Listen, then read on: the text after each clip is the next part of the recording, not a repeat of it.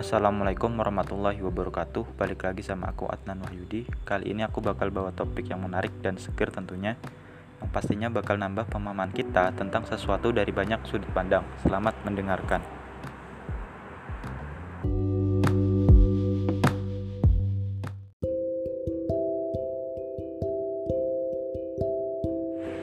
Kali ini aku bakal baca salah satu tulisan di IDN Times ditulis oleh Louis Maria Penting, 5 alasan mengapa jurusan kuliah harus dipikir dengan matang Kuliah adalah proses belajar untuk kita bisa masuk dalam dunia kerja apa yang kita pelajari selama kuliah akan kita terapkan saat bekerja. Namun masih banyak orang yang milih jurusan kuliah sembarangan.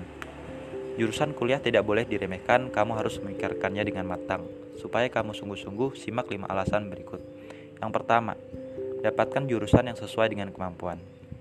Pilih jurusan yang sesuai dengan kemampuan, butuhkan pemikiran yang matang.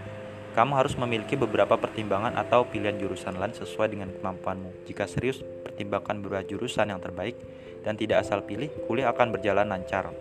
Yang kedua, agar tidak berhenti di tengah jalan. Banyak mahasiswa yang memutuskan berhenti di tengah jalan karena salah jurusan. Ada yang milih untuk berhenti kuliah atau pindah jurusan lain. Ini akan buang waktu, tenaga, dan biaya.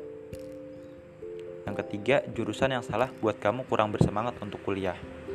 Mahasiswa yang salah dalam jurusan akan malas karena tidak suka dengan jurusan, tidak ada motivasi untuk belajar.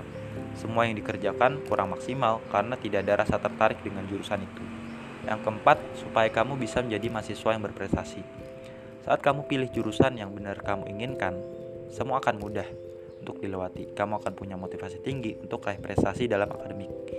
Motivasi untuk lulus kuliah dengan hasil memuaskan lebih tinggi karena kamu jalankan perkuliahan sesuai apa yang kamu inginkan. Dan yang terakhir, kuliah adalah proses belajar menuju dunia kerja. Saat kuliah, kamu pelajari ilmu yang akan digunakan saat kerja. Kamu harus sungguh-sungguh agar bisa memahami materi selama kuliah. Jika kamu salah dalam jurusan, malas akan ada. Maka kamu harus benar-benar milih jurusan yang sesuai diinginkan. Nah, itu tadi tulisan dari Louis Maria, semoga bermanfaat.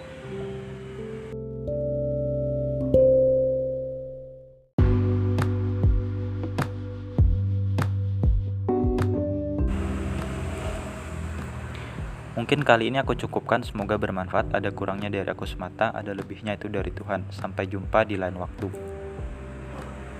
Wassalamualaikum warahmatullahi wabarakatuh.